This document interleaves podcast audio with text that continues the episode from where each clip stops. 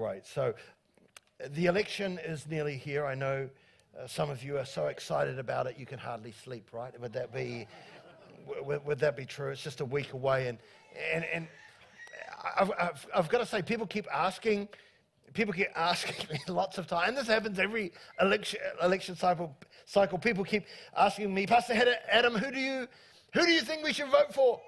Or, or who, who are you voting for? Or, what, do you, what do you think we should what do you think we should do? And I, I, can sense there's a little bit of anxiety in, the, in people at the moment with all that's going, going on. And, and to be honest, I understand that because I've, I've personally found deciding who to give my vote to this election cycle more perplexing uh, than in elections uh, past. And I've, I, have certainly encountered a, a lot more feeling and intensity around political issues than I've seen or known before. Even even anger. I had to extract myself from a conversation just last week that was getting quickly out of hand and had become quite heated. And, and, and what, you know, what should have been just a, a nice uh, political banter or uh, whatever ended up getting quite. And so I had to, I had to extract myself uh, from that conversation before it got out of hand. But there is no doubt that the last few years have left a lot of pain and division in the heart of our nation, and uh, we need to be sensitive to that. So I, am going to just talk about three, three things today. Number one would be should Christians be participating in politics or, or in government? Number, uh, number two is like, does my vote really, uh, really count? And then, and number three, how should we? How should we vote? So uh, uh, turn to the person next to you and say, I love talking about politics. Come on. It's, it's, just, it's, I know you do. I know you do. You've been looking forward to this all week. So, so, so, so number one, should Christians participate in politics or government? The simple answer is yes. Absolutely. A quick look through the scriptures, you can, you can see God's people regularly participating and getting involved in government roles, government uh, uh, uh, affairs, and, and, and uh, actively engaging and influencing nations and, and leadership. And in fact, their involvement, God's people's involvement in such things, has in fact changed the direction of, of not and destiny not only of their nation but of other nations. So I, I think it is important that we get involved. Just to mention a few, one would be Joseph. If you look at the life of Joseph, he was second only to Pharaoh in, in power, and through his skillful leadership, he saved a nation from starvation. Uh, Moses, he grew up in Egyptian royalty, only to later take on and lobby Egypt's great ruler, the Pharaoh, moved by the plight and, uh, of his people when uh, they were in bondage to slavery. And of course, we, he, he coined that famous line, Let my people let my people go. Let my people go. Used many, many times over, over the centuries to, to, to shout out a similar cry. Esther, at the risk of her own life, dared to speak to the Persian king on behalf of her own people and save them from what can only be described as a act of genocide. David was the shepherd king. Psalm 78, verses 72, tells us as he rules over his people that David shepherded them according to the integrity of his heart. You can, you can be in leadership and walk with integrity. It tells us that David shepherded them according to the integrity of his heart and guided them by the skillfulness of his hands. King, King Solomon, his wisdom was known across the world. World leaders uh, gathered and came and sought to hear uh, uh, and, sit under his, his, his teaching and to learn skills of, of leadership and wisdom. Kings and queens came from around the world to learn from him. Nehemiah led a campaign to rebuild a broken city. The judges like Deborah and Gideon made a tremendous impact on their nation. Of course, we cannot forget, as Bob talked about last week, Daniel, Shadrach, Meshach, and Abednego believers in exile in Babylon, all in positions of governmental leadership. And yes, they went through ups and downs. And yes, they went through trials, but their obedience gave them an ear to the king. And so when I ask that question, should Christians be involved in politics? I, I think yes. In the New Testament, the Apostle Paul invites us to pray for all things government. 2 Timothy 1 verses 3, 1 through 3, you know it. First of all, then I urge you that supplications, prayers, and intercessions and thanksgiving be made for all people, for kings and all who are in high positions, that we may lead a peaceful and quiet life, godly and dignified in every way. Uh, Paul says this is good. Everybody say good. It's good to pray for our leaders. This is, I mean, we say all kinds of things, but it's good to pray. This is good and it is pleasing in the sight of God, our Savior. And so I think we should, without, and I could give many more examples, I think we should participate, surely, and pray and engage with our political process. I, I want to say we need way more Christians involved in politics. Thank you for the two who said amen to that. I said we need way more Christians involved in politics, involved in, in government, involved in local government. Thank you, James, for your service. How many years were you in local government? 15 years. Thank you, James, for your service in that. Well done on local, local government here. We've got one of our pastors in our town who's the deputy mayor. We should, we should actually get involved. We pray for Lawrence. God bless him and the work that he he does. We, we, we, I think more Christians need to be involved in local government and civic leadership. And, uh, you know, our, see, the truth is, our sad neglect of that sphere of life has left a void that others with their agenda are only too happy to fill. I saw this uh, humorous quote, and it's humorous, but it's kind of, it's kind of true. It, it says, When I was growing up, I, my parents tried to encourage me by saying, Dream big. Anyone can become the president. Now that I'm older, I've seen that that's true. Anyone can become president, and it scares the living daylights out of me. Come on, yeah. We need more believers to take a hold of that realm, of that space. And of course, some will say, Pastor, I think faith is a private, private matter. It should be kept between me and God. And uh, of course, when you say that, I, I, my, my response is, What Bible are you reading? In Matthew chapter 5, verse 14, Jesus was clear. He said, You are to be the, the light of the world. You, you're, to be, you're to be the light of the world, a, a, a, a town built where our faith is not to be hidden away. A town built on a hill cannot be hidden, neither do people light a lamp and put it under a bowl. Instead, they put it on a stand where it gives light to everyone in the house. In the same way, let your light shine before others that they may see your good deeds and glorify your Father in heaven. I don't know if you remember that passage where Jesus was asked uh, by the Pharisees or the religious leaders of the day. He was asked whether they should pay taxes to Caesar or not. Or should they pay taxes, if you like, to the government or not? You remember that passage. He, he was asked, they were trying to trap him. And of course, Jesus answered in Mark chapter 12, verse 17, by saying the famous line Give to Caesar what is Caesar's, and to God what is God's. It's interesting that the Jewish leaders framed the question they asked Jesus either as an either and or question. Uh, is it this or is it that. It's, is it either or? Should we pay taxes to Caesar? Yes or no? Either or. The truth is, though, that Jesus gave an answer that was a both and response. In other words, God and government are not alternatives, but, but complementary. But unfortunately, many Christians, many Christian leaders have have taken an either or. Why, why are there not so many Christians involved in politics? Because many Christian leaders have taken an either or kind of approach to this whole area rather than a both and on issues of politics.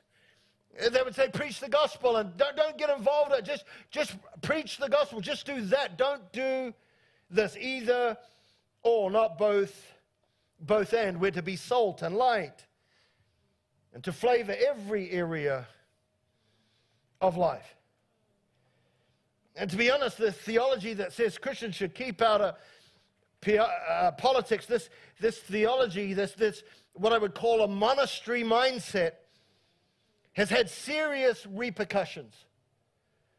And we have left the public square, the public space, largely unsalted and unenlightened with the light that comes from the gospel. So we surely need more men and women involved in that arena. It would, it would certainly influence influence outcomes and stem the tide of unrighteousness. And it's, it's not just a job, I think, it's, it's a call, and it's a noble, it's a noble call. If you would say, are there any honest people in politics? Absolutely there are. It's not an easy job to be in, and so we should be prayerful for those who are seeking to, to influence and be in that space. I was on a leadership call with our exec team, and actually a political leader happened to be in the same building at the same, same time. And we were doing, we do these executive meetings like once a, once a month where we, we uh, um, you know, talk to our um, exec team. And, and so, so on this call came a political leader who, I'm not going to say who it was, but again, just shared why they were getting into politics, why were they were getting in, into that space. And they, they, it was like the last thing they actually wanted to do. And as he, he was talking, he began to weep and began to uh, just, he was just being obedient to God in that space. And we were able to take for a moment, uh, us from different parts of the nation, and be able to pray for him and just pray God's peace and strength as he moves in this, in these times. And so, so, so we need more and more of that. See, if you're familiar with the story of Esther, you, you know when, when Haman's rule, bad laws are enacted. And when Mordecai's rule, good laws are enacted. And I'm just saying we need more Mordecai's. We need more Mordecai's at our nation and city gates. Now, I understand ultimately this, this world is not our own. You, you might say, well, Pastor, I don't care about all that. You know, I'm, I'm looking to that heavenly place. And I, I understand we, we, we have a dual citizenship, uh, right? Philippians 3, verse 20. Our citizenship is in heaven, it says. And from it, we await a Savior, the Lord Jesus Christ. And of course, our citizenship there, is, and I've taught that even this year of the church, we have to get a, an eternal perspective. I think we've lost that. sometimes we, we're, we're, we're, now so earthly good, good, we're not any heavenly good. I mean, it's just like uh, we need to have an understanding of God's purpose, God's plan over, over creation, and uh, so on and so forth. But I've taught on that, on, on having an eternal perspective. But that does not mean that we neglect or abandon the present. As I've already said, Jesus taught that we, we have a ministry to the world. We're to be salt and to be light. Come on, I need an amen. It's lonely up here. Come on. Uh, we, we, we're to be salt and light. It's important. And so we need more Christians to be involved in that space. It is important. We can make a true difference. Christians throughout history who have engaged in the political space have made an incredible contribution as they have participated and engaged for good with the political process. If I think of one thing, abolishing slavery would be one of them. When I talk to Christians who tell me they're not going to vote, or they don't vote, or they never vote, Pastor, I don't get involved in politics. I'm not going to lie, I personally struggle with that position. So, what difference, number two? What difference can my vote make anyway? Can it really make? Well, Pastor, what does it matter if I don't vote? What, what difference can my vote make anyway? It's just one vote.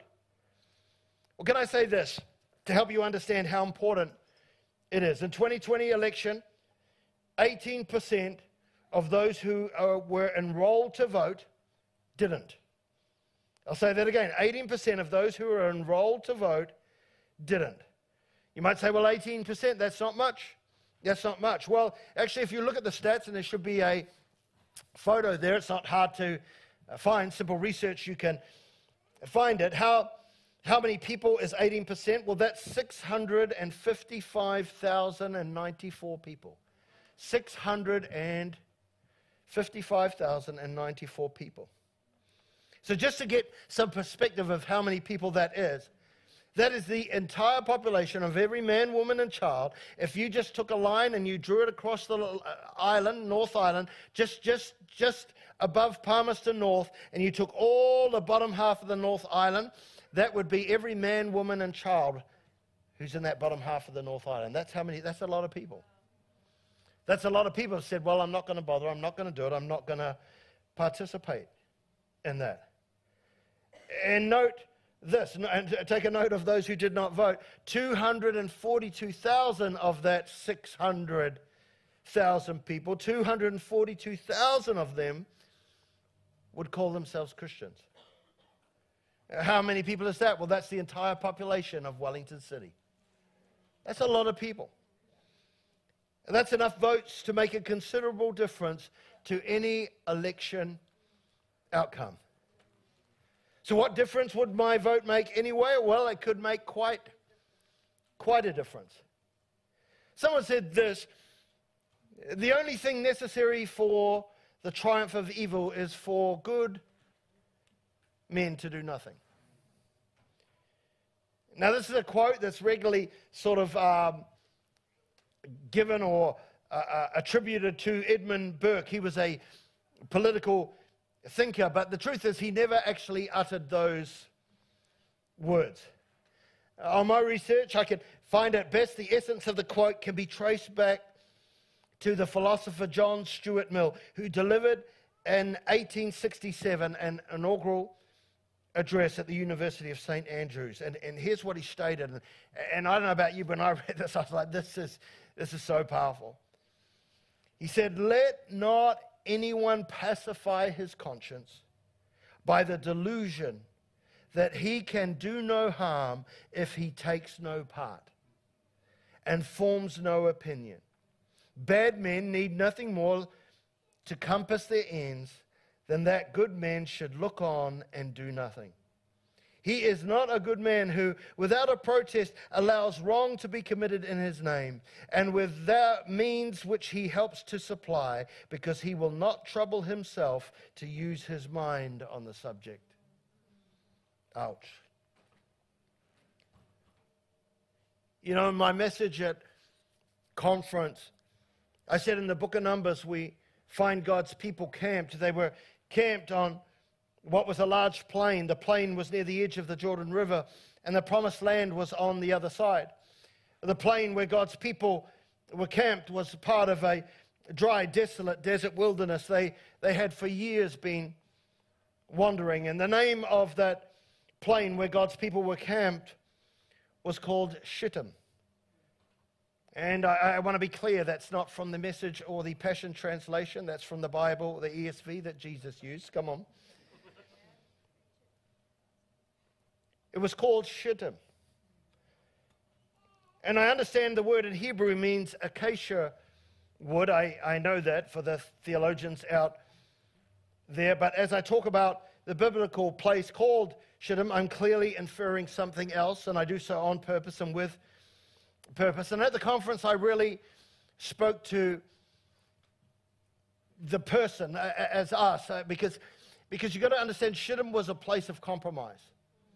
In the Bible, if you look it up and you look, at, look up the end of that verse, you, you will see that, that, that, that whole chapter is about compromise. The people of God compromised. And so some of you might be in that place of compromise. You're doing things that you never thought you, you would do, living how you never thought you would live. And, and for you, when you think about this, you go, I am, I'm stuck in Shittim. That's what my life feels like. But can I say, as a nation, if that is you, again, allow God to deal with that, get you out of that place because you're on the edge. The promised land's on the other side. But I want to tell you, I want to tell you, as a nation, I think we're living in Shittim. I think we're in a place of compromise that we've never been. As a nation, we're doing things and saying things that 50 years ago we would have never have done, never have said. That's where we're at. We're, we're stuck in that place, that place of that place of com- uh, uh, uh compromise. And we, we've got to remember we are what we tolerate. We are what we tolerate. In life, in our circumstances, in our community, in our, our generation, in our nation, we are what we tolerate. And as a nation, we're tolerating things and giving into things that we would have never done many years ago. And so, my brother and my sister, there is a high cost to low living. And that cost will be paid by who? By our children and our children's children. And so we need to get to a place where we've, we say, enough of Shittim, enough of this place.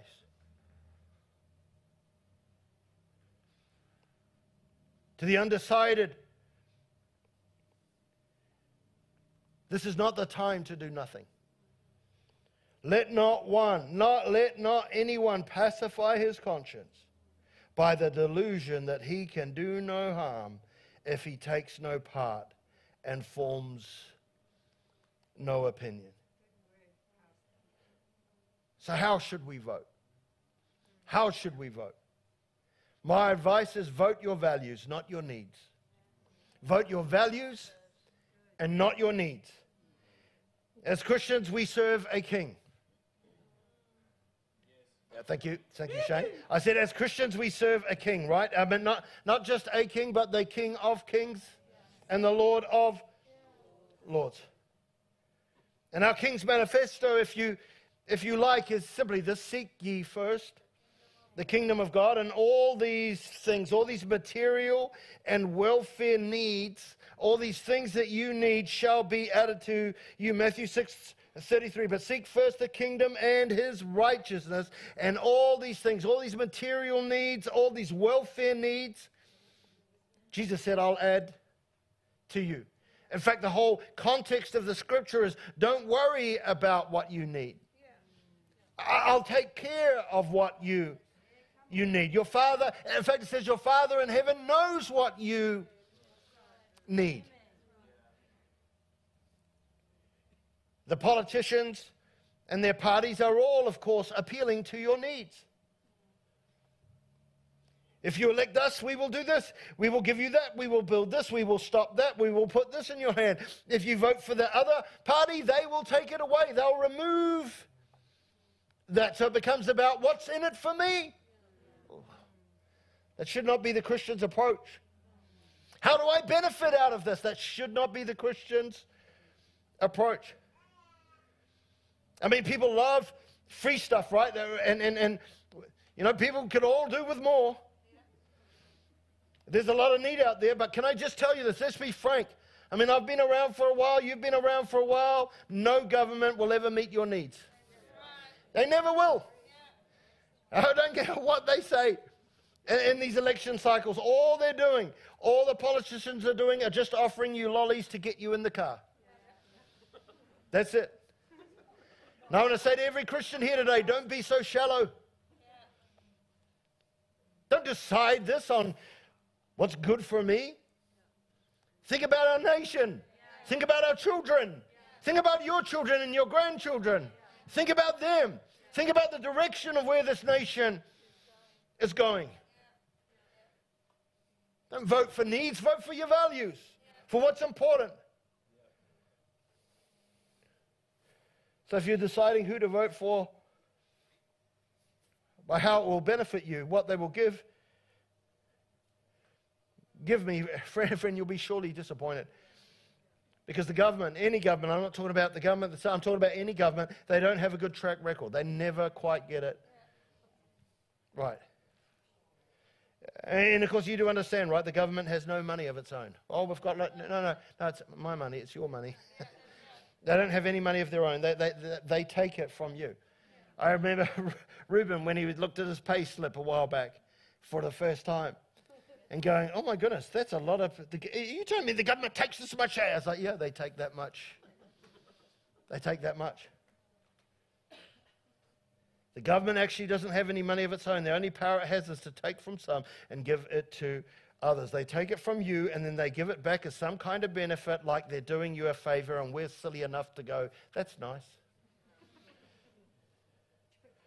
to the believer here today, let me remind you. Is what I say don't vote for your need. Because to every believer, I need to remind you who is your source. Philippians 4, verse 19. This is why you don't have to worry about, well, I don't know if that happens and they do that and what happens. No, no, no. Listen, listen. Your God shall supply all your needs. Come on. Your, your God, come on, my God, come on, you say, my God, my God, my God will supply every need of yours according to his riches. It's not what this government has or that government has or what they can do or what they can do. No, no. Our trust is not in some government. Our trust is in the King of Kings and the Lord of Lords, the everlasting God who will reign forever and of the greatness of his government and peace. There will be no end. He will reign in David's throne and over his kingdom. Somebody get excited in here established and upholding it with justice and righteousness from that time forever. And he shall reign forever. These governments come, they got here today, gone tomorrow. So, how do we participate? What should, what should guide us to vote? Seek his kingdom first. And I said we should vote our values. As Christians, really, what I'm saying is we should vote his values. Vote his values first. Anything that takes God's place is out of place. Vote his values. As a nation, we must get out of Shittim and we must get out of that place of compromise. We must. I want to play a clip by Pastor Samuel Rodriguez. And, and, it's just a sound clip. And it's something I've heard. You may have seen it on Instagram, just a short bit. I've got a longer one. This is about four minutes long. But I think it just captures the heart. When I hear it, it's like, it stirs my heart. I, have met, the first time I met Samuel Rodriguez was just in the elevator. I didn't know who he was. I was at a conference and he was one of the speakers. I didn't, I didn't even, I hadn't even looked at who the speakers, speakers were. And I was in an elevator with him because we were staying in the same hotel. And I was like, this guy is intense. And you can hear, hear the intensity here. This is in a full on Pentecostal church. If you think we're crazy, you should hear these guys. Well, you will hear them. But let's listen to what he said around this kind of kind of space. Let's play play that clip. First question, am I right? First question. Boom. Pastor Stan. I go, yes. On behalf of our team, our board, we have one question for you. I go, wow, what is your question? The guy goes, Pastor Stan, our church leans left. Where do you lean? Am I making this up? So help me. So many thoughts went through my head. I'm thinking they're going to ask, are you going to have a Spanish service? Are you going to have a Slavic service? No. Our church leans left. Where do you lean? And the Holy Spirit hit me. I'm seated right here. He's next to me over here. I'm here. Holy Spirit hit me and said, Go ahead, say it. And I'm fighting with God like if I say I'm gonna lose this, which I did. I said, if I say it, I'm not gonna get this. If I say it, I'm not gonna. And God said, say it. Say it, Sammy, say it. So reluctantly, I had no choice. I opened up my mouth and said, Sir, with great due deference, we don't lean.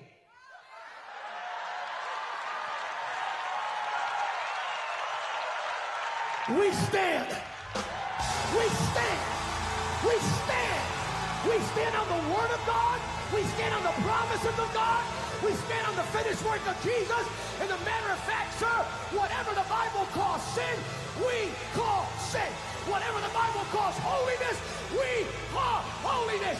It I'm tired of seeing Christians leaning one way or another. We don't need people to lead. We need a church that stands.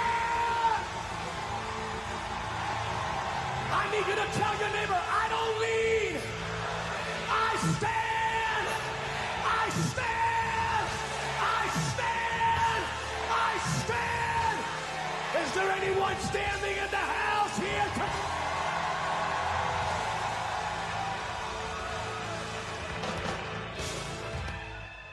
If you don't lean and you stand, lift up one hand. If, I'm tired of seeing pastors and, oh boy, I'm gonna get in trouble. I'm tired of seeing churches that lean and Christians that lean and believers that lean and artists and preachers that lean. We don't need a church that leans. We need a church that stands. I feel the Lord. 1 Corinthians 16 13. Be on the alert. Stand. Stand firm. Oh, please. I'm, I'm, I need you, please, to shake your neighbor and tell him, don't lean, stand. Tell your other neighbor, don't lean, stand. Stand up for biblical truth. Stand up for righteousness and justice. Stand up for our children. I said, stand up for our.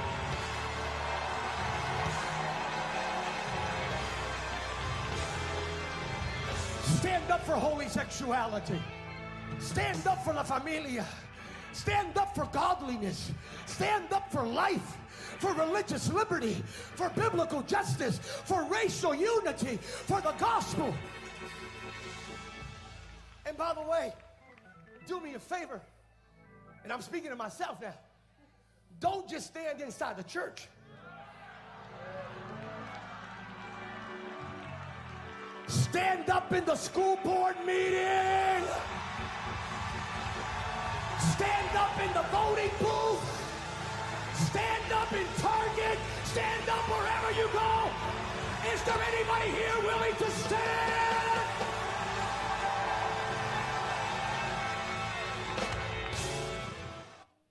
Okay. Anna, could you play the keyboard like that? Uh, that's really like that was just like. She's like, no. Abraham Lincoln said, Be sure you have put your feet in the right place and then stand. Put your feet on the Word of God. On the Word of God. Uh, listen, you stand for nothing, you will fall for everything. Allie Beth Stuckey, Stuckey said this Politics matter because policies matter, because people matter, and policies affect people. Vote his values, not your needs. Don't be fooled by the lollies. Do your research, then make your choice. There will be no perfect party. And remember, voting isn't a marriage. You are not waiting for the one. Voting is public transport. You're getting on a bus, and if there isn't a bus going exactly where you want to go to the des- destination that you want to go, you don't stay at home and sulk. You must take the one that's going closest to where you want to be. Where do you want this nation to be? Where do you want this nation to go? As I close, I just want to say you have no right to mope if you don't vote. That's my poem for today. You have no right to mope if you don't vote. Pray and participate. It's your civic duty. Amen. Thank you. Got that out of the way. Thank you very much. Would you stand? You know, as I close, I again just want to remind you that we do serve a King of Kings. These governments, they come, they go. Blessed be the name of the Lord. They'll come, they'll go. But He reigns forever. In a hundred years from now, probably none of you will be here.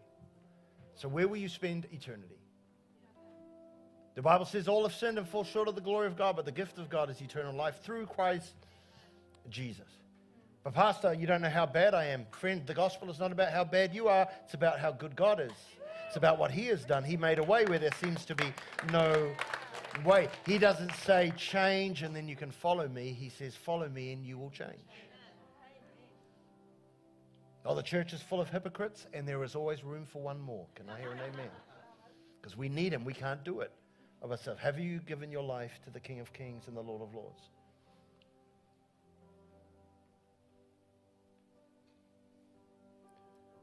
You never know. I'll do it later. You never know when your life will end. Man is destined to die and face judgment. There will be a day. You say, oh, well, it's down the track.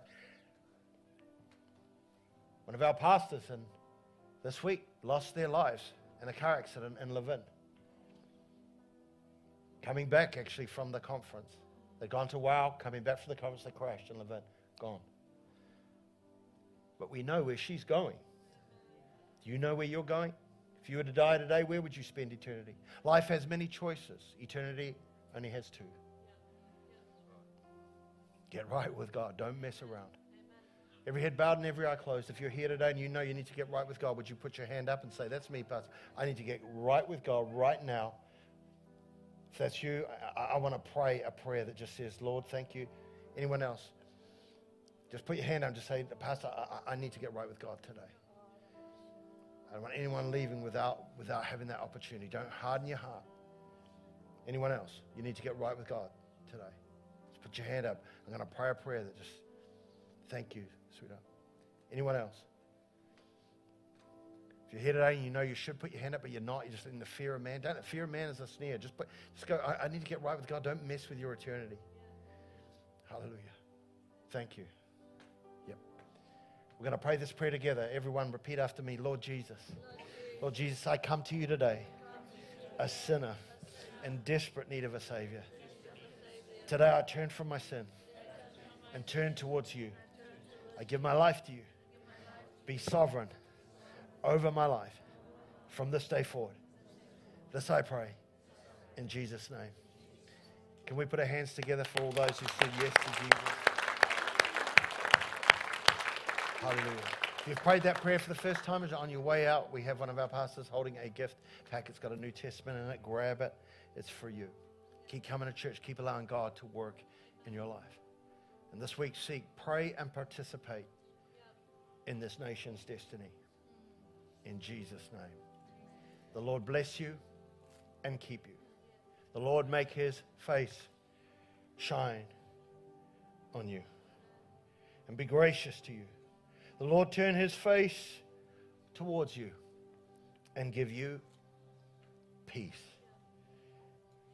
And everybody said, Amen. Amen. Turn to the person next to you and say, I love talking about politics. Come and have a coffee with me. Come on. God bless you. The service is over. Remember Richard Black next week? Richard Black next week. And if you need prayer for anything, the prayer station is over here. And Chris and Kay are willing and happy to pray for and with you. For